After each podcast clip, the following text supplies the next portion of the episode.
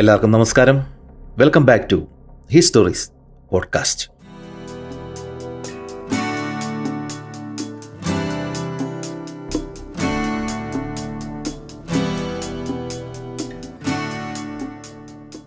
Kottayam ജില്ലയിലെ കുറുക്കൻകുന്ന് എന്നൊരു സ്ഥലമുണ്ട്. കേൾക്കാൻ വഴിയില്ല. ഇന്നത്തെ കോട്ടയം മെഡിക്കൽ കോളേജ് ഇരിക്കുന്ന സ്ഥലത്തിന് പണ്ട് പറഞ്ഞിരുന്ന പേരാണ്. അവിടെ നിന്നും നേരെ പടിഞ്ഞാറോട്ട് തിരിച്ചാൽ പതിനഞ്ചാം നൂറ്റാണ്ടിലെ ചുവർ ചിത്രങ്ങൾ പേറുന്ന സുബ്രഹ്മണ്യ സ്വാമി ക്ഷേത്രത്തിൽ എത്തും. ഇവിടുത്തെ മയിലാട്ടം പ്രശസ്തമാണ്. വീണ്ടും പടിഞ്ഞാറോട്ട് പോകാം. അവിടെ കുന്നിൻ മുകളിൽ കുന്നത്തൃക്കയിൽ ശ്രീ മഹാദേവ ക്ഷേത്രം ഇരിപ്പുണ്ട്. ഇനിയും പടിഞ്ഞാറോട്ട് നടന്നാൽ ചെളി ചവിട്ടും. കാരണം അപ്പർക്കൂട്ടനട തുടങ്ങുകയായി. നേരെ മുന്നിൽ മീനച്ചിലാറിന്റെ ഒരു കൈവഴിയാണ്. മീനച്ചിലാറിൽ കുടമാളൂരിലെ കല്ലേക്കടവിൽ തുടങ്ങി കുറേ ദൂരം ആറുമായി പിണങ്ങി ഒഴുകി അവസാനം പിണക്കം മാറ്റി വീണ്ടും മീനച്ചിലാറിൽ തന്നെ അവസാനിക്കുന്ന ചെറിയൊരു അരുവി. ഇതിന്റെ തീരത്താണ് ഈ ശ്രീമാൻ ഞാൻ കളിച്ചു വളർന്നത്. ചരിത്ര സംഭവങ്ങൾ ഉറങ്ങിക്കിടക്കുന്ന ഏതൊരു നാട്ടിലെയും അവസ്ഥയാണ് എനിക്കും കുട്ടിക്കാലത്തുണ്ടായിരുന്നത്. മുന്നിൽ വന്നുപെടുന്ന സകല കാരണവന്മാരും നമ്മെ ചരിത്രം പഠിപ്പിക്കും. അങ്ങനെ മുൻ തലമുറയിലെ സകല ചരിത്രവും ആവാഹിച്ചെടുത്ത കുറച്ച് പേര് എന്റെ അച്ഛനുൾപ്പെടെയുള്ള കുറച്ച് ആളുകൾ ചുറ്റുമുണ്ടായിരുന്നതിനാൽ കുറച്ച് കാര്യങ്ങൾ തീരെ ചെറുപ്പത്തിൽ തന്നെ പഠിക്കുവാൻ പറ്റി. പക്ഷേ നന്നേ ചെറുപ്പത്തിൽ ചെമ്പകശ്ശേരി രാജാവിന്റെ ചരിത്രത്തിൽ ആർക്കാണ് താല്പര്യം? അന്ന് എനിക്ക് താല്പര്യം മറ്റൊരു വിഷയത്തിലായിരുന്നു.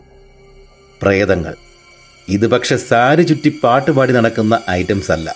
മറിച്ച് പുരാതന കാലത്തെ സാക്ഷാൽ ഡീമൺസ്. കേരളത്തിലെ ശിവക്ഷേത്രങ്ങളുടെ ശരിയായ കാലഗണന ആരെങ്കിലും തിട്ടപ്പെടുത്തിയിട്ടുണ്ടോ എന്ന് എനിക്കറിയില്ല പക്ഷേ അക്കൂട്ടത്തിൽ തന്നെ പഴക്കമുള്ള ഒന്നാണ് ഞാൻ മുന്നേ പറഞ്ഞ കുന്നത്തിറക്കയിലെ ശിവക്ഷേത്രം. ഈ ക്ഷേത്രം ഇരിക്കുന്ന കുന്ന് ചെമ്പകശ്ശേരി രാജാക്കന്മാരുടെ കാലത്ത് ഒരു തടവറയായിരുന്നു എന്നാണ് പറച്ചിൽ. തടവറയ്ക്ക് ചുറ്റും വൻ കിടങ്ങുകൾ. ഈ ക്ഷേത്രത്തിന് ചുറ്റും ഇന്നുള്ള വഴികൾ സത്യത്തിൽ ആ കിടങ്ങുകളാണ്. ഈ തടവറയുടെ സംരക്ഷണത്തിനും തടവുകാരുടെ ആരാധന ആവശ്യങ്ങൾക്കുമായിട്ടാണ് ഈ ക്ഷേത്രം പണി കഴിപ്പിച്ചത് എന്ന് ചിലർ പറയുന്നുണ്ടെങ്കിലും എന്റെ അഭിപ്രായത്തിൽ ഇതിനതിലും നന്നേ പഴക്കമുണ്ട്. തകർന്നു കിടന്ന ക്ഷേത്രത്തിൽ വീണ്ടും ആരാധനകൾ തുടങ്ങിയിട്ട് ഒരു മനുഷ്യായുസ് പോലും ആയിട്ടില്ല എന്ന് തോന്നുന്നു. എന്റെ ചെറുപ്പത്തിൽ സ്കൂൾ വിട്ട് ഈ വഴി വരുമ്പോൾ ഒറ്റയ്ക്കാണെങ്കിൽ സാധാരണ ഓടാറായിരുന്നു പതിവ്. കാരണം മറ്റൊന്നുമല്ല വഴിയിൽ ചിലപ്പോൾ എന്തെങ്കിലും കണ്ടേക്കാം. സന്ധി മയങ്ങുന്ന സമയം കത്തിച്ചു പിടിക്കുവാൻ ചൂട്ടുകറ്റകളൊന്നും ഉണ്ടാവില്ല നമ്മുടെ കാരണവന്മാർക്ക്. പേടി മാറ്റാൻ ഉച്ചത്തിൽ വർത്തമാനം പറഞ്ഞു പോകലാണ് പതിവ്. പക്ഷേ കുന്നു കയറുമ്പോൾ ചെറുതായി ഒന്ന് വിറയ്ക്കും. തകർന്നു കിടക്കുന്ന അമ്പലം തടവ് പുള്ളികളുടെ രോദനം എല്ലാം മനസ്സിലൂടെ മിന്നായം പോലെ കടന്നുപോകും. അപ്പോഴതാ വഴിയുടെ അരികെ കുറച്ച് പുല്ലൊക്കെ വളർന്നു നിൽക്കുന്ന ഒരു സ്ഥലത്ത് ഒരു കാള കിടക്കുന്നു. നല്ല വെളുപ്പ് നിറത്തിൽ ഒരു കൂറ്റൻ മൃഗം. മനുഷ്യ സാന്നിധ്യം തിരിച്ചറിഞ്ഞ അത് പതുക്കെ എഴുന്നേറ്റു. ഈശ്വര ഒരാനയുടെ വലിപ്പം.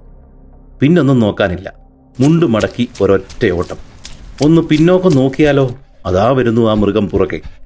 കുന്നിറങ്ങിക്കഴിഞ്ഞാൽ പിന്നെ അതിനെ കാണാനില്ല. ഏതാണ് ആ മൃഗം? മറ്റാര്? സാക്ഷാൽ നന്ദികേശൻ തന്നെ. ഈ പുരാണം കേട്ടിട്ടുള്ള കുഞ്ഞു ജൂലിയസ് ആ വഴി എങ്ങനെ നടന്നു പോകും? കണ്ണും പൂട്ടി ഓടുക അത്ര തന്നെ. പിതാമഹന്മാർ ചില കാര്യങ്ങളിൽ വളരെ ടഫായിരുന്നു വെള്ളം പൊങ്ങിക്കിടക്കുമ്പോൾ അസാമാന്യ ഒഴുക്കാണ് ആറ്റിൽ രണ്ടു പേർക്ക് കഷ്ടിച്ചിരിക്കാവുന്ന കൊച്ചു വള്ളത്തിൽ ഒരു തുഴയും തിന്ന് ഇരുത്തിയിട്ട് വള്ളം ആറ്റിലേക്ക് ഒരൊറ്റ തള്ളാണ്. നൂൽ പൊട്ടിയ പട്ടം പോലെ ആറിന്റെ നടുക്ക് ഞാനും വള്ളവും ഒരു തുഴയും. കരയിൽ നിന്ന് വെല്ലിപ്പം പറയും ഡാ ഇനി തന്നെ ഇങ്ങ് തുഴഞ്ഞു പോരെ. എന്താണ് സംഭവം? ആൾ എന്നെ വള്ളം ഊന്നാൻ പഠിപ്പിക്കുകയാണ്. വല്യപ്പൻ ഇങ്ങനെയാണെങ്കിൽ മകൻ ഒട്ടും കുറയ്ക്കാൻ പറ്റില്ലല്ലോ. വെള്ളത്തിൽ മുങ്ങിക്കിടക്കുവാൻ എനിക്ക് പേടിയായിരുന്നു. ഒരു ദിവസം കടവിൽ കുളിച്ചുകൊണ്ടിരുന്ന എന്റെ പുറകിൽ വന്ന് പപ്പ മുടി കുത്തിന് പിടിച്ച് ഒരൊറ്റ മുക്കിപ്പിടി കാൽ മിനിറ്റിനകം ജലത്തിൽ നിന്ന് ഉയർന്നു വന്ന ജൂലിയസ് പിന്നെ ജീവിതത്തിൽ ജലത്തെ പേടിച്ചിട്ടില്ല. ഇത്രയും പറഞ്ഞത് ഇനി പറയാൻ പോകുന്ന പ്രേതങ്ങൾ ജലപിശാചുക്കളാണ് മാംസം മാത്രം ഭക്ഷിക്കുന്ന ഒരു പുരാതന സത്വത്തിന്റെ കഥയാണ് ഇനി പറയാൻ പോകുന്നത്. അതിനു മുമ്പ് ആർപ്പുകരയിലെ അന്യഗ്രഹ ജീവികളുടെ സാന്നിധ്യം കൂടി പറയാം. അങ്ങ് ചിക്കാഗോയിലായിരുന്ന വെല്ലിയമ്മച്ചി നാട്ടിൽ തിരികെ എത്തിയ ശേഷമാണ് നാട്ടുപുരാണങ്ങളുടെ ബാക്കി ഭാഗങ്ങൾ ഞാൻ ചികഞ്ഞെടുത്തത്. ഒരു ദിവസം വൈകിട്ട് മുറ്റത്തെ പേരയുടെ മുകളിലെ കൊമ്പിൽ ടേപ്പ് റെക്കോർഡർ വെച്ചുകൊണ്ട് പാട്ട് കേട്ട് സുഖിച്ചിരിക്കുമ്പോൾ അമ്മച്ചി ഇറങ്ങി വന്ന് കൂടെ കൂടി. എന്നിട്ട് ചരിത്രപരമായ ഒരു കമന്റ് പാസ്സാക്കി. എടാ പണ്ട് നിന്റെ അപ്പൂപ്പന്റെ കൂടെ രാത്രി പാടത്ത് നെല്ലിന് കാവലിരിക്കുവാൻ വരമ്പത്ത് ചെറിയ പെരയിൽ കിടക്കുമ്പോൾ ആകാശത്തോടെ ഇതുപോലെ പാട്ടൊഴുകിപ്പോവും ഞങ്ങൾ പലതവണ ഇറങ്ങി നോക്കിയിട്ടുണ്ട്. അങ്ങ് ദൂരെ മുകളിൽ നിന്നാണ് വരുന്നത്. പാട്ടല്ല എന്തോ ഒന്ന് വായിക്കുന്ന പോലെയാണ് തോന്നുക. ചാച്ചൻ പറഞ്ഞത് ഗന്ധർവന്മാരാണെന്നാണ്. തലയിൽ പൂവുള്ള കൂവുന്ന പൂവൻ പാമ്പിനെ കരിങ്കോളിപ്പാമ്പിനെ നേരിട്ട് കണ്ടയാളാണ് ഈ അമ്മച്ചി. എന്തായാലും ഈ പാട്ടൊന്ന് കേൾക്കാൻ കുറെ പയറ്റി നോക്കി. പക്ഷെ കേട്ടതോ വേറെ ശബ്ദമാണ്. സാക്ഷാൽ കാലൻ കോഴിയുടെ അലർച്ച.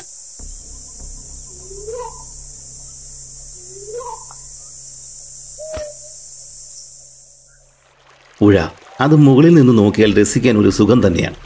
നീന്തി തുടിക്കുന്ന പരൽ മീനുകൾ തെന്നി നടക്കുന്ന ആഫ്രിക്കൻ പായലുകളും കുളവാഴകളും ഒഴുകി നടക്കുന്ന മരക്കൊമ്പിൽ ചിറക് വിടർത്തി ആരോ ഹാൻസപ്പ് പറഞ്ഞ മാതിരി ഇരിക്കുന്ന നീർക്കാക്കകൾ. ഇതിനിടയിലൂടെ ഞെങ്ങി ഞെരുങ്ങി പോകുന്ന താറാൻ കൂട്ടങ്ങളും അവയുടെ പുറകെ കൊതുമ്പ് വള്ളങ്ങളും. ചെളിയിൽ കളിച്ച് കാലിൽ മുഴുവൻ ചൊറി പിടിച്ച കുഞ്ഞിപ്പിള്ളേരെ നേരെ കടവത്തിറക്കി അരയറ്റം വെള്ളത്തിൽ ഒരു നിർത്തുണ്ട്. രണ്ട് സെക്കൻഡ് മതി പരൽ മീനുകളുടെ കൂട്ടം വന്ന് പൊതിയുവാൻ. ചോറിയും പഴുപ്പും അതിനു മുകളിലെ ഉണങ്ങിയ പോറ്റനും ഒറ്റ കൂത്തിനകത്താക്കി കളയും. തിരിച്ച് കരയിൽ കയറുമ്പോഴേക്കും കുഞ്ഞിക്കാലുകൾ നല്ല വെളുത്ത് വൃത്തിയായിട്ടിരിക്കും. പ്രകൃതിയുടെ ഡ്രസ്സിംഗ് രാത്രി പത്ത് കഴിയുമ്പോഴാണ് ഞങ്ങൾ നാലു പേരുടെ വേട്ടയാടൽ ആരംഭിക്കുന്നത്. ഞാൻ പപ്പ പപ്പയുടെ കളിക്കൂട്ടുകാരൻ അപ്പച്ചൻ ചേട്ടൻ പിന്നെ ജോർജ് ചേട്ടൻ അവസാനം എന്റെ പ്രിയ സുഹൃത്ത് അനിൽകുമാർ എന്ന അനി. അരയിൽ തോർത്ത് മാത്രമെടുത്ത് രണ്ട് അലൂമിനിയം കുടവും എടുത്തുകൊണ്ട് നേരെ ആറ്റിൽ ചാടും. അണ്ടതപ്പൽ എന്ന കലാപരിപാടിയാണ് ഇനി അവതരിപ്പിക്കാൻ പോകുന്നത്. ആറിന്റെ അരികിനോട് ചേർന്ന് വെള്ളത്തിനടിയിലുള്ള വിടവുകളിൽ അണ്ട എന്ന് വിളിക്കും. നേരെ കൈ കൊണ്ടങ്ങിടും. പരൽ ചെമ്പല്ലി തുടങ്ങിയ മീനുകളും കൊഞ്ചും ഇത്തരം പൊത്തുകളിൽ കയറിയിരിപ്പുണ്ടാവും. ആകെ നമ്മുടെ കൈയ്യ് കഷ്ടിച്ച് കയറാവുന്ന ഇത്തരം പൊത്തുകളിൽ വിരലുകൾ കൊണ്ടിട്ട് അനക്കുമ്പോഴേക്കും മീൻ വന്ന് മുട്ടുന്നത് അനുഭവപ്പെടും. അപ്പോൾ നാം ആവേശത്തോടെ കൈ വീണ്ടും ഉള്ളിലേക്ക് കയറ്റി ആശാനെ ഉടലോടെ പിടിച്ച് കുടത്തിലിടും. കല്ലട എന്ന മീനാണെങ്കിൽ മുള്ളു കയറി കൈ മുഴുവൻ നാശമാകും. ആഴക്കൂടുതലുള്ള സ്ഥലങ്ങളിൽ മുങ്ങിക്കിടന്ന് ചെയ്യുന്ന ഈ അണ്ടത്തപ്പൽ പരിപാടിക്ക് ഒരു റിസ്ക് ഉണ്ട്. നാം നമ്മുടെ കൈ ഈ മീനെ പിടിക്കാൻ വേണ്ടിയിട്ട് ഉള്ളിലേക്ക് ഈ അണ്ടയിലേക്ക് കയറ്റുമ്പോഴാവും മുകളിലെ മണ്ണ് താഴേക്ക് ഇടിഞ്ഞു താഴുന്നത്. അങ്ങനെ കൈ ലോക്കായാൽ കുടുങ്ങിയത് തന്നെ. അവിടെയാണ് വിര പോലിരിക്കുന്ന ജോർജേട്ടന്റെ റോൾ. കക്ഷി ആറ്റിലുടനീളം അങ്ങോട്ടും ഇങ്ങോട്ടും നീന്തി തുടിച്ച് അണ്ട തപ്പിക്കൊണ്ടിരിക്കുന്ന ഞങ്ങൾ എല്ലാവരുടെയും അരികെ ഊഴമിട്ട് വന്ന് കാര്യം തിരക്കിപ്പോകും. എല്ലാവരും ഉറക്ക സംസാരിക്കണമെന്നാണ് ചട്ടം. വർത്തമാനം നിന്നു കഴിഞ്ഞാൽ കുഴപ്പമായി എന്നർത്ഥം. ഈ കൊഞ്ച് എന്ന സാധനം കയ്യിൽ ഇറുക്കി പിടിക്കും എന്നൊഴിച്ചാൽ ഈ പരിപാടി സേഫാണ്. ആറ്റിലെ വെള്ളത്തിനടിയിൽ വിഷപ്പാമ്പുകൾ കാണില്ല. ആകെയുള്ളത് നീർക്കോലിയാണ്. അദ്ദേഹം കടിച്ചാൽ അത്താഴം കഴിക്കാതെ കിടന്നാൽ മതിയത്രേ. ഇതിനിടയിലാണ് ഇരുട്ടത്ത് ആശാമാർ പ്രേതകഥകൾ അഴിച്ചുവിടുന്നത്. കൂരിരുട്ടത്ത് ഇത് പറയുവാനും കേൾക്കുവാനും ഒരു പ്രത്യേക രസമാണ്. തപ്പിത്തപ്പി പള്ളിയുടെ മുമ്പിലെ വളവിലെത്തുമ്പോഴാണ് പപ്പയുടെ മുന്നറിയിപ്പ്.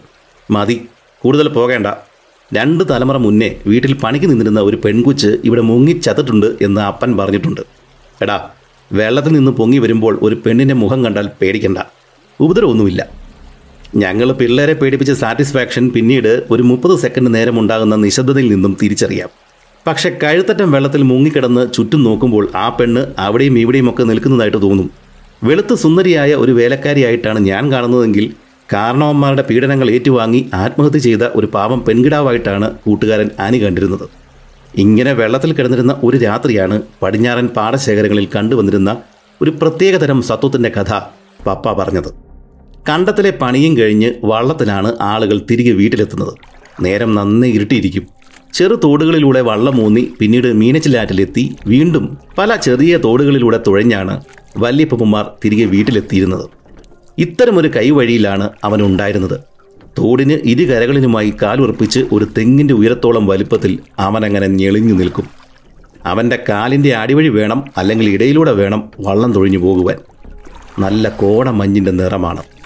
അവ്യക്തമായ മുഖം. അപ്പോൾ ഇത് മഞ്ഞിറങ്ങിയത് തന്നെ. പണി കഴിഞ്ഞ് അന്തിക്കല്ലടിച്ച കാരണവന്മാർക്ക് ഇതല്ല ഇതിലപ്പുറവും തോന്നും. ആനി എന്നോടായിട്ട് പറഞ്ഞു. പപ്പ കഥ തുടരുകയാണ്.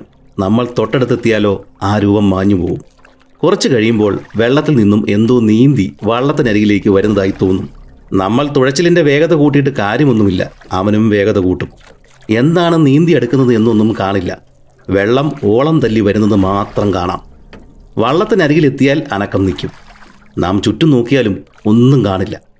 ആ സമയം വള്ളം താഴോട്ടൊന്നിരിക്കും. എന്താ കാര്യം? അവൻ വള്ളത്തിൽ കയറിയിട്ടുണ്ട്. വള്ളം താഴോട്ടിരുന്നപ്പോൾ അനിയും ഞാനും മുകളിലേക്ക് പൊന്തി. എന്നിട്ട് അനിയാണ് ചോദിച്ചത് അവൻ പോകില്ല. അവന് വേണ്ടത് കൊടുക്കണം. അല്ലെങ്കിൽ വള്ളം മറിക്കും. എന്താണ് അവന് വേണ്ടത്? ഞാനപ്പോൾ എന്തും കൊടുക്കാൻ തയ്യാറായിരുന്നു. മനസ്സാ ഞാനിപ്പോൾ ആ വള്ളത്തിലാണല്ലോ. കള്ളും പച്ചയിറച്ചിയും ഏതെങ്കിലും ഒന്ന് കിട്ടിയാലും മതി.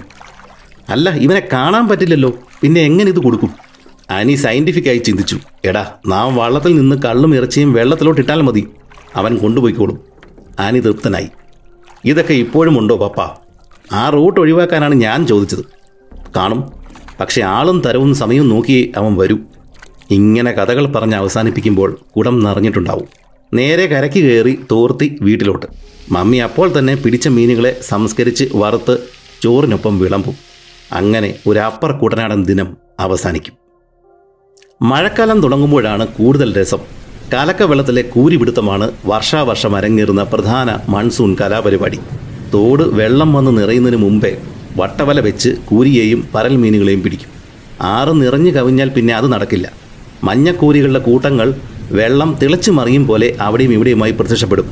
മണിക്കൂറുകളോളം ഒരേ സ്ഥലത്ത് തന്നെ അവ കിടന്ന് കളിച്ചു മറിയും. അങ്ങനെ ഒരു സംഭവം കണ്ടാൽ ഉടൻ തന്നെ പിള്ളേർ കൂട്ടത്തിന് വിവരം ലഭിക്കും. പിന്നെ ആ സ്ഥലത്തിനരികെയുള്ള ഏതെങ്കിലും ചെറുമരത്തിൽ അന്ന് ഇവിടെ കൊക്കോ മരങ്ങളായിരുന്നു കൂടുതലും. അങ്ങനെ ഒരു മരത്തിൽ ഞങ്ങൾ കയറിക്കൂടും. അവിടെ നിന്നും നീളമുള്ള മുപ്പല്ലി കൊണ്ട് മീനുകളെ കുത്തിപ്പിടിക്കും. ഈ മുപ്പല്ലി എന്ന് പറഞ്ഞു കഴിഞ്ഞാൽ നമ്മുടെ പരമശിവന്റെ തൃശൂലം പോലെ ഒരു സാധനമാണ്. അങ്ങനെ തൊണ്ണൂറ്റി രണ്ടിലെ ഒരു മഹാപ്രളയ കാലത്താണ് ചെറുപ്പത്തിൽ കേട്ട് മാത്രം പരിചയമുണ്ടായിരുന്ന ഒരു പുരാതന സ്വത്വവുമായി ഡയറക്റ്റ് എൻകൗണ്ടർ ഉണ്ടായത്. അതടുത്ത ഭാഗം പറയാം.